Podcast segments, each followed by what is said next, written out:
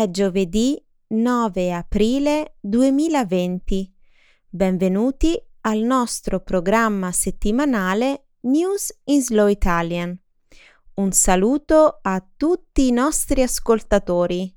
Ciao Stefano. Ciao Milena, un saluto a tutti. Spero che stiate bene e che siate di buon umore durante questi difficili momenti. Vi ricordo che i nostri programmi continuano a essere registrati dalle nostre case. Grazie Stefano. La prima parte del programma sarà dedicata alle notizie internazionali più importanti. Inizieremo con un aggiornamento sui numeri del coronavirus. Subito dopo parleremo dell'aumento globale dei casi di abuso domestico dall'inizio dell'isolamento per il contenimento del virus. Poi discuteremo di uno studio recente sull'effettiva efficacia ecologica delle auto elettriche. Infine parleremo di 18 paesi che per il momento non hanno ancora casi di coronavirus. Davvero interessante, Milena. E di cosa parleremo nella seconda parte del programma? Nel segmento Trending in Italy ci occuperemo delle polemiche nate in seguito alla conferenza stampa del Presidente del Consiglio Giuseppe Conte. Subito dopo parleremo delle misure al vaglio della Serie A per combattere la crisi economica causata dall'emergenza pandemica del coronavirus. Perfetto, Milena. Diamo il via alla puntata. Certo. Iniziamo subito con le notizie internazionali. Aggiornamenti sul coronavirus. In alcuni paesi sembra essere stato raggiunto il picco dell'epidemia da coronavirus. Nonostante i numeri dei casi di Covid-19 stiano ancora crescendo, Infatti si comincia a vedere anche un rallentamento nell'aumento dei contagiati. Lo si è visto in Spagna, per esempio, dove il numero di morti di recente ha cominciato a diminuire, nonostante gli ultimi dati indichino una nuova impennata. In Spagna al momento sono stati registrati oltre 140.000 casi e più di 14.000 decessi. In Italia, invece, c'è stato un altro aumento dei numeri nella giornata di lunedì, ma nel complesso sembra che il paese stia andando nella giusta direzione. Al momento in Italia si annoverano più di 135.000 contagiati e quasi 14.000 morti. Per quanto concerne la Germania, il raddoppiamento dei tempi di contagio si sta allungando, facendo nascere la speranza che anche qui si sia raggiunto il picco della pandemia. Nel paese, in questo momento, ci sono circa 107.000 casi e poco più di 2.000 decessi. La Cina, invece, non ha riportato nuovi decessi. Gli esperti ritengono che gli Stati Uniti raggiungeranno il picco della pandemia nelle prossime due settimane. Nel paese ci sono più di 400.000 casi confermati di contagio e oltre 13.000 decessi. Quello di New York è ancora lo Stato con la maggioranza dei casi.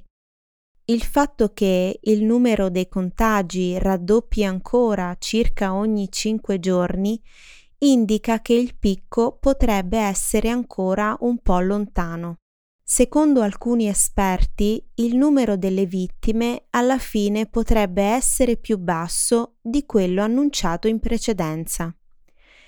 Il raddoppiamento dei tempi di contagio è lo stesso anche per il Regno Unito, in cui ci sono più di 55.000 casi e oltre 6.000 decessi. Anche in Francia, che ha circa 110.000 infezioni accertate e più di 10.000 morti, il numero dei casi raddoppia ogni 5 giorni. Il tasso di mortalità suggerisce invece che nel paese i contagi siano ancora notevolmente sottostimati.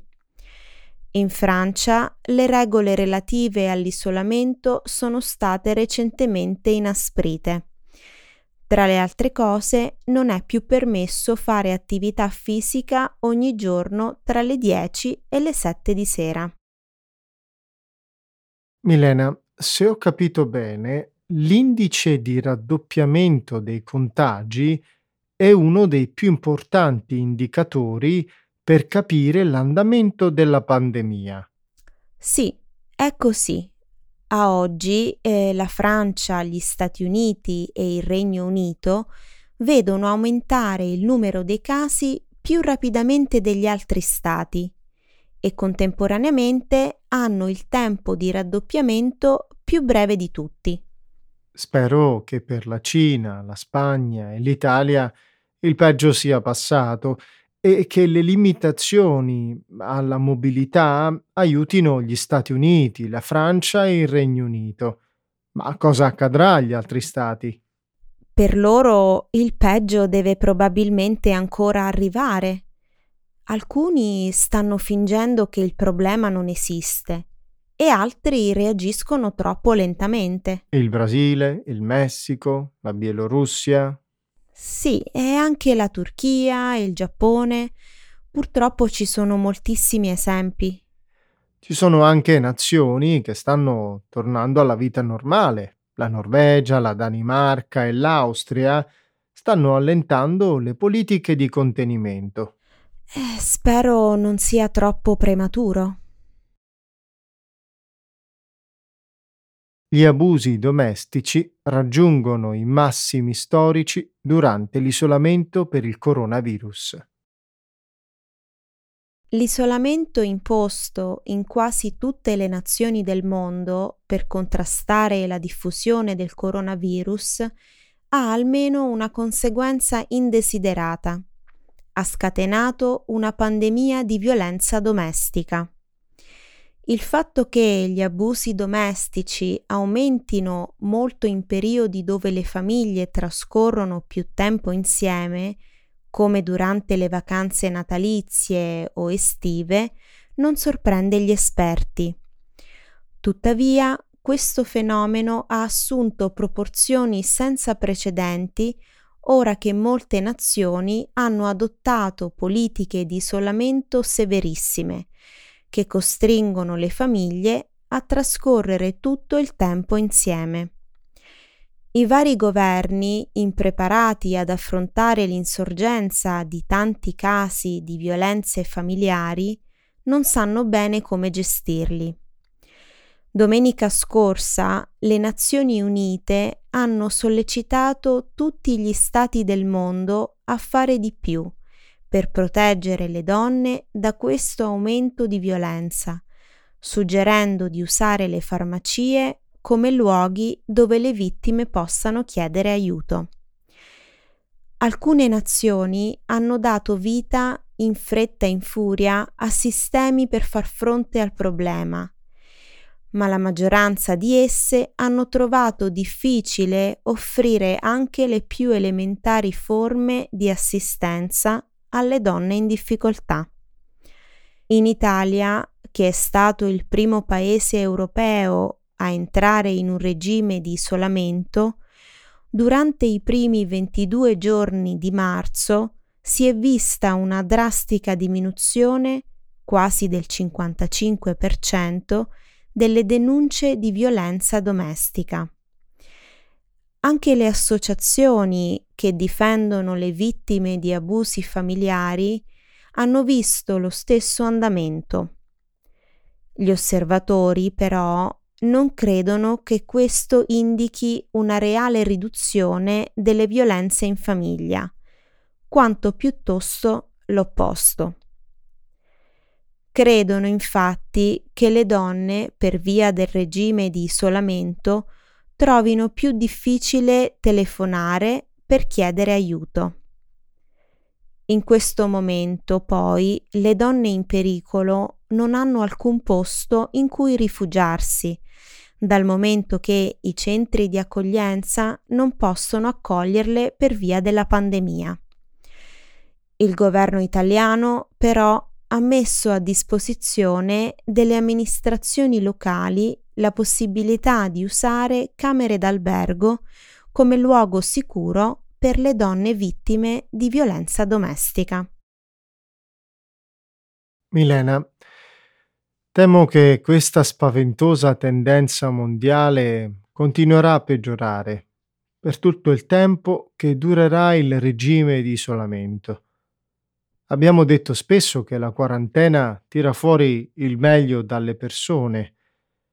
Dobbiamo constatare purtroppo che tira fuori anche il peggio. E chi fa abitualmente abusi in famiglia, in un regime di isolamento potrebbe farlo di più. L'aumento degli abusi, però, potrebbe dipendere da quegli uomini che prima della pandemia erano violenti solo a parole. Temo che siano molti i casi in cui la violenza è passata dalle parole ai fatti. Probabilmente e le donne purtroppo non possono scappare. Il problema è anche che ci sono molte donne, specialmente quelle con figli, che non sono finanziariamente indipendenti e che ora, a causa del regime di quarantena, non hanno alcun posto sicuro in cui rifugiarsi. Capisco. Eh, l'isolamento può non essere ottimale anche per coppie non violente. Essere costantemente insieme può rendere molto irritabili le persone. Credo che molte coppie probabilmente decideranno che non sono adatte l'una all'altro una volta finito tutto questo. Credi che il tasso dei divorzi aumenterà? Mm, temo proprio di sì. Uno studio mostra che le auto elettriche sono davvero più ecologiche. Uno studio pubblicato lo scorso 23 marzo 2020 sulla rivista Nature Sustainability dimostra che guidare una macchina elettrica è meno inquinante per l'ambiente dalle tradizionali auto a benzina. I ricercatori hanno anche scoperto che le auto elettriche generano meno anidride carbonica nel 95% del territorio globale, con esclusione dei luoghi in cui l'elettricità è prodotta principalmente con il carbone, come in Polonia. Recentemente le auto elettriche sono state bersaglio di numerose critiche da parte di chi si chiede se la mobilità elettrica non produca emissioni maggiori delle auto a benzina, in considerazione di come si produce l'elettricità che serve al loro funzionamento. Secondo i ricercatori che hanno condotto lo studio, la risposta è un categorico no. Lo studio, infatti, ha mostrato che i risparmi di CO2 derivanti dall'uso di auto elettriche raggiungono il 70% rispetto alle loro controparti convenzionali, in luoghi in cui l'elettricità deriva da fonti rinnovabili o da energia nucleare come in Svezia e in Francia. Nel Regno Unito, invece, i risparmi sono circa del 30%. In quasi tutti i paesi, anche quelli con gli scenari peggiori, si sono viste riduzioni delle emissioni. Questa percentuale migliorerà ulteriormente via via che i paesi opteranno per energie rinnovabili. Secondo uno degli autori dello studio, il dottor Florian Knobloch, entro il 2050 la metà delle macchine saranno elettriche, portando a una riduzione delle emissioni di anidride carbonica di 1,5 gigatoni, l'equivalente delle attuali emissioni prodotte dalla Russia. Gli ambientalisti però sostengono che l'aumento delle auto elettriche non sarà neppure lontanamente sufficiente a diminuire le emissioni e inoltre richiederanno un enorme quantitativo di energie pulite per funzionare. Credono infatti che le varie nazioni potranno raggiungere i propri obiettivi climatici solo se ci sarà una consistente riduzione di tutti gli spostamenti fatti con le macchine. È uno studio davvero sorprendente. Non avrei mai detto che le differenze tra le macchine elettriche e quelle convenzionali fossero così radicali. È meraviglioso! La mia prossima auto sarà senza dubbio elettrica. Anche la mia. Hmm. Nello studio si fa l'esempio della Polonia come di un paese in cui l'elettricità deriva essenzialmente dal carbone.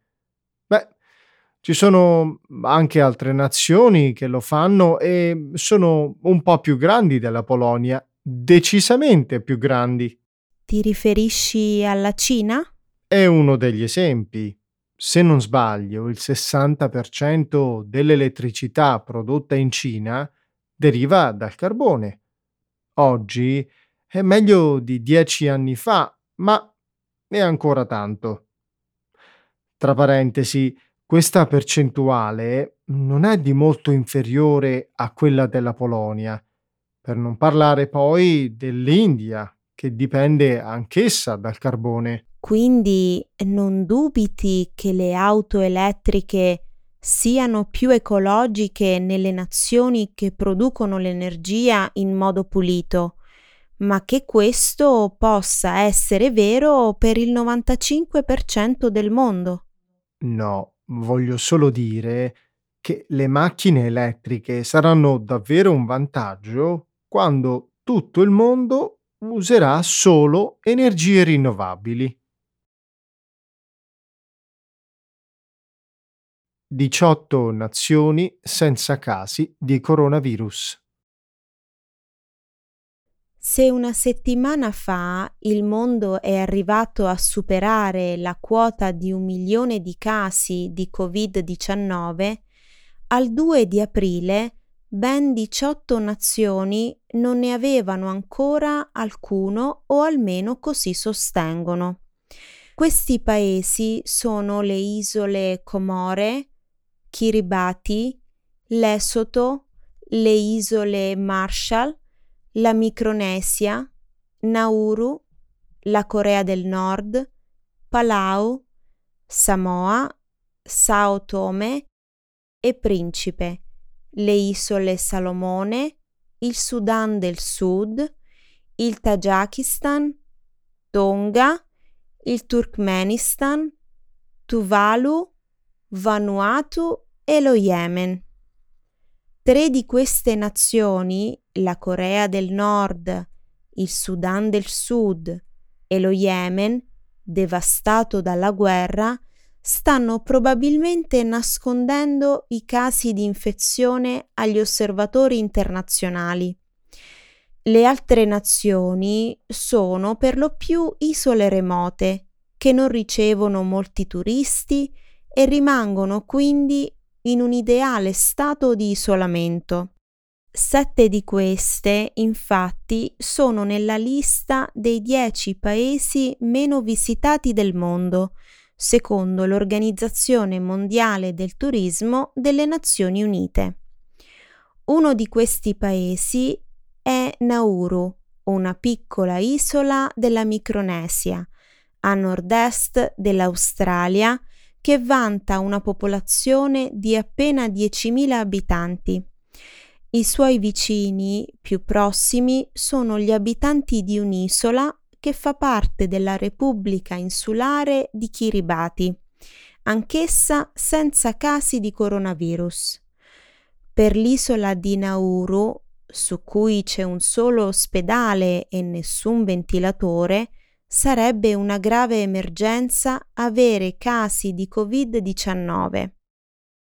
Per questa ragione l'isola ha sospeso la maggior parte dei viaggi e ha stabilito una quarantena di 14 giorni all'aeroporto per i pochi voli che ancora arrivano. Kiribati, Tonga e Vanuatu hanno varato misure simili.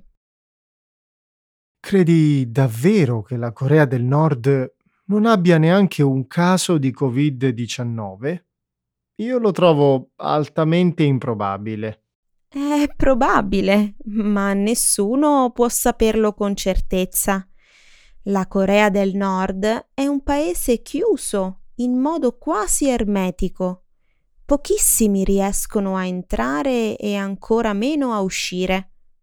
Ad ogni modo, sapremo la verità molto presto. Per quello che riguarda invece le remote isole di cui parlavamo poco fa, spero che tutte quante mettano in atto le misure di quarantena necessarie. L'isolamento potrebbe sembrare un elemento positivo in casi di pandemia, crea anche un altro problema. Cioè? L'isolamento dà a queste isole la possibilità di non essere raggiunte dal virus. Nel caso che arrivasse, però, l'impatto sarebbe molto più devastante che nel resto del mondo. Queste isole non hanno attrezzature adeguate per fronteggiare un'emergenza del genere e i loro abitanti potrebbero non avere neppure un sistema immunitario adeguato proprio per via dell'isolamento. Hai proprio ragione. Lo stesso discorso si applica probabilmente anche alle popolazioni indigene del Sud America, come quelle dell'Amazzonia. Se il virus si diffondesse in quelle zone, sarebbe altrettanto devastante. Polemiche sul messaggio alla nazione di Conte trasmesso su Facebook. Qualche settimana fa ha fatto molto discutere la conferenza stampa con cui il Presidente del Consiglio ha comunicato agli italiani la decisione del governo di inasprire ulteriormente le misure di contenimento dell'epidemia da Covid-19. A finire sotto accusa non è stata tanto la scelta di chiudere tutte le attività produttive non essenziali, intervento peraltro chiesto a gran voce dai sindaci e dai governatori delle regioni più colpite dal coronavirus, quanto i modi e i tempi scelti da Conte per parlare agli italiani. Come forse ricorderai, la conferenza stampa del Presidente del Consiglio è andata in onda in diretta su Facebook nella tarda serata di sabato 21 marzo e ancora una volta senza la presenza di giornalisti. Certo che lo ricordo, Milena. Anch'io, come milioni di italiani, ho seguito in diretta il discorso di Conte. Ti confesso che a me il discorso è piaciuto soprattutto nella parte conclusiva, quando Conte ha esortato i cittadini a stare uniti, a farsi forza l'un l'altro e ad avere speranza nel futuro. Vero. La conferenza stampa, però, che si sarebbe dovuta svolgere alle 22.45, è andata in onda invece dopo le 23. Questo non ti ha dato fastidio? A molti poi non è piaciuta la scelta di Conte di affidarsi ai social network. Lo scorso 22 marzo un articolo di Repubblica ha riportato i commenti di Giorgia Meloni, leader del partito populista Fratelli d'Italia, che ha definito il governo un regime totalitario e i suoi metodi di comunicazione intollerabili. Critiche sono anche arrivate da Matteo Salvini, segretario federale della Lega, e da Matteo Renzi, leader di Italia Viva, che ha commentato dicendo si facciano conferenze stampa, non show su Facebook. Questa è una pandemia, non il grande fratello. Vuoi la mia opinione? Le polemiche sollevate dai politici sono solo un modo di attaccare il governo. Nonostante la conferenza stampa di Conte sia stata trasmessa in diretta su Facebook, il video è stato ripreso e mandato in diretta anche su tutte le reti televisive italiane, senza contare che l'uso dei social media ha permesso di raggiungere un numero più alto di utenti. Su questo non ci sono dubbi. Naturalmente bisogna riconoscere che il discorso di Conte poteva essere posticipato al giorno successivo, in un orario più consono. Quelli però erano giorni davvero drammatici per il paese, ma il governo ha sentito giustamente la necessità di comunicare all'istante le misure che avrebbero cambiato la vita a molti cittadini. Mm, se la conferenza stampa fosse andata in onda di domenica mattina, sarebbe cambiato poco. Ma andiamo oltre. Che mi dici invece della scelta di dare l'annuncio senza la partecipazione dei giornalisti? In questo, per me, il governo ha torto marcio. Su questo non posso darti torto. È una critica legittima. Per fortuna l'esecutivo ha compreso lo sbaglio. Nei giorni a seguire, tutte le conferenze stampa di Giuseppe Conte si sono sempre svolte con i cronisti che intervenivano da remoto. Coronavirus. La Serie A chiede di cancellare lo stop alla pubblicità sulle scommesse. Il mondo del pallone è in piena crisi, Milena. A causa del coronavirus e della sospensione dei tornei di calcio, migliaia di squadre italiane hanno visto azzerare i loro introiti. Se i campionati non dovessero riprendere prima dell'estate, molti club del paese subirebbero un danno finanziario da cui farebbero fatica a riprendersi. Lo scorso 20 marzo ho letto su Repubblica che la Serie A quest'anno rischia di perdere all'incirca 700 milioni di ricavi. Per salvare il calcio italiano, la Lega di Serie A sta studiando un pacchetto di misure da presentare al governo. Oltre a chiedere svariati interventi di natura fiscale, tra le misure al vaglio c'è anche un ampio capitolo dedicato al mondo delle scommesse sportive. Vai avanti, non credo di aver letto nulla al riguardo. Per sommi capi, i vertici della Serie A vorrebbero chiedere al governo la revisione della parte del decreto dignità in cui si vieta qualsiasi forma di sponsorizzazione e pubblicità di giochi e scommesse con vincite in denaro.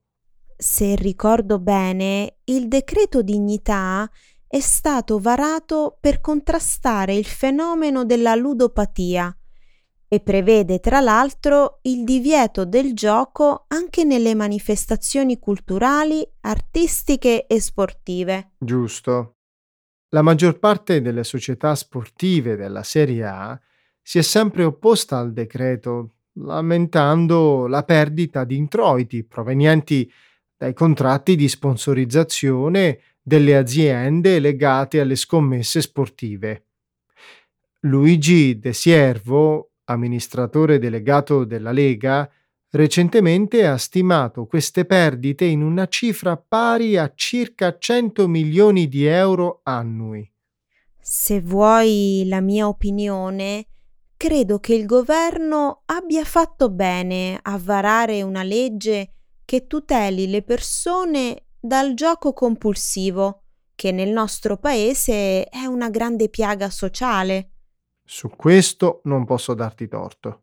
Sai che, secondo le stime dell'Istituto Superiore di Sanità, circa mezzo milione di nostri concittadini ha il problema del gioco d'azzardo?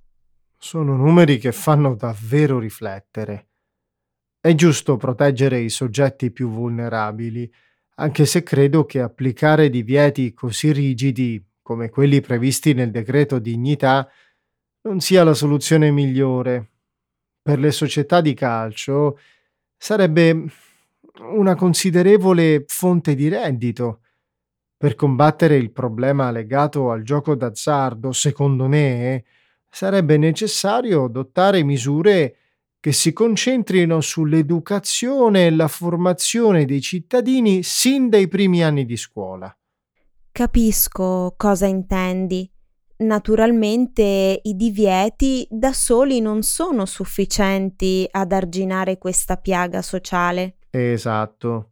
Senza contare che per il mondo del calcio sarebbero davvero utili in questo momento i soldi delle sponsorizzazioni legati alle scommesse. Questo è vero. Credo però che lo Stato abbia il dovere morale di fare tutto il possibile per arginare la diffusione della ludopatia, anche se questo significa far perdere introiti ad alcuni settori. D'altronde, se ci rifletti attentamente, si è fatto così anche con le industrie del tabacco.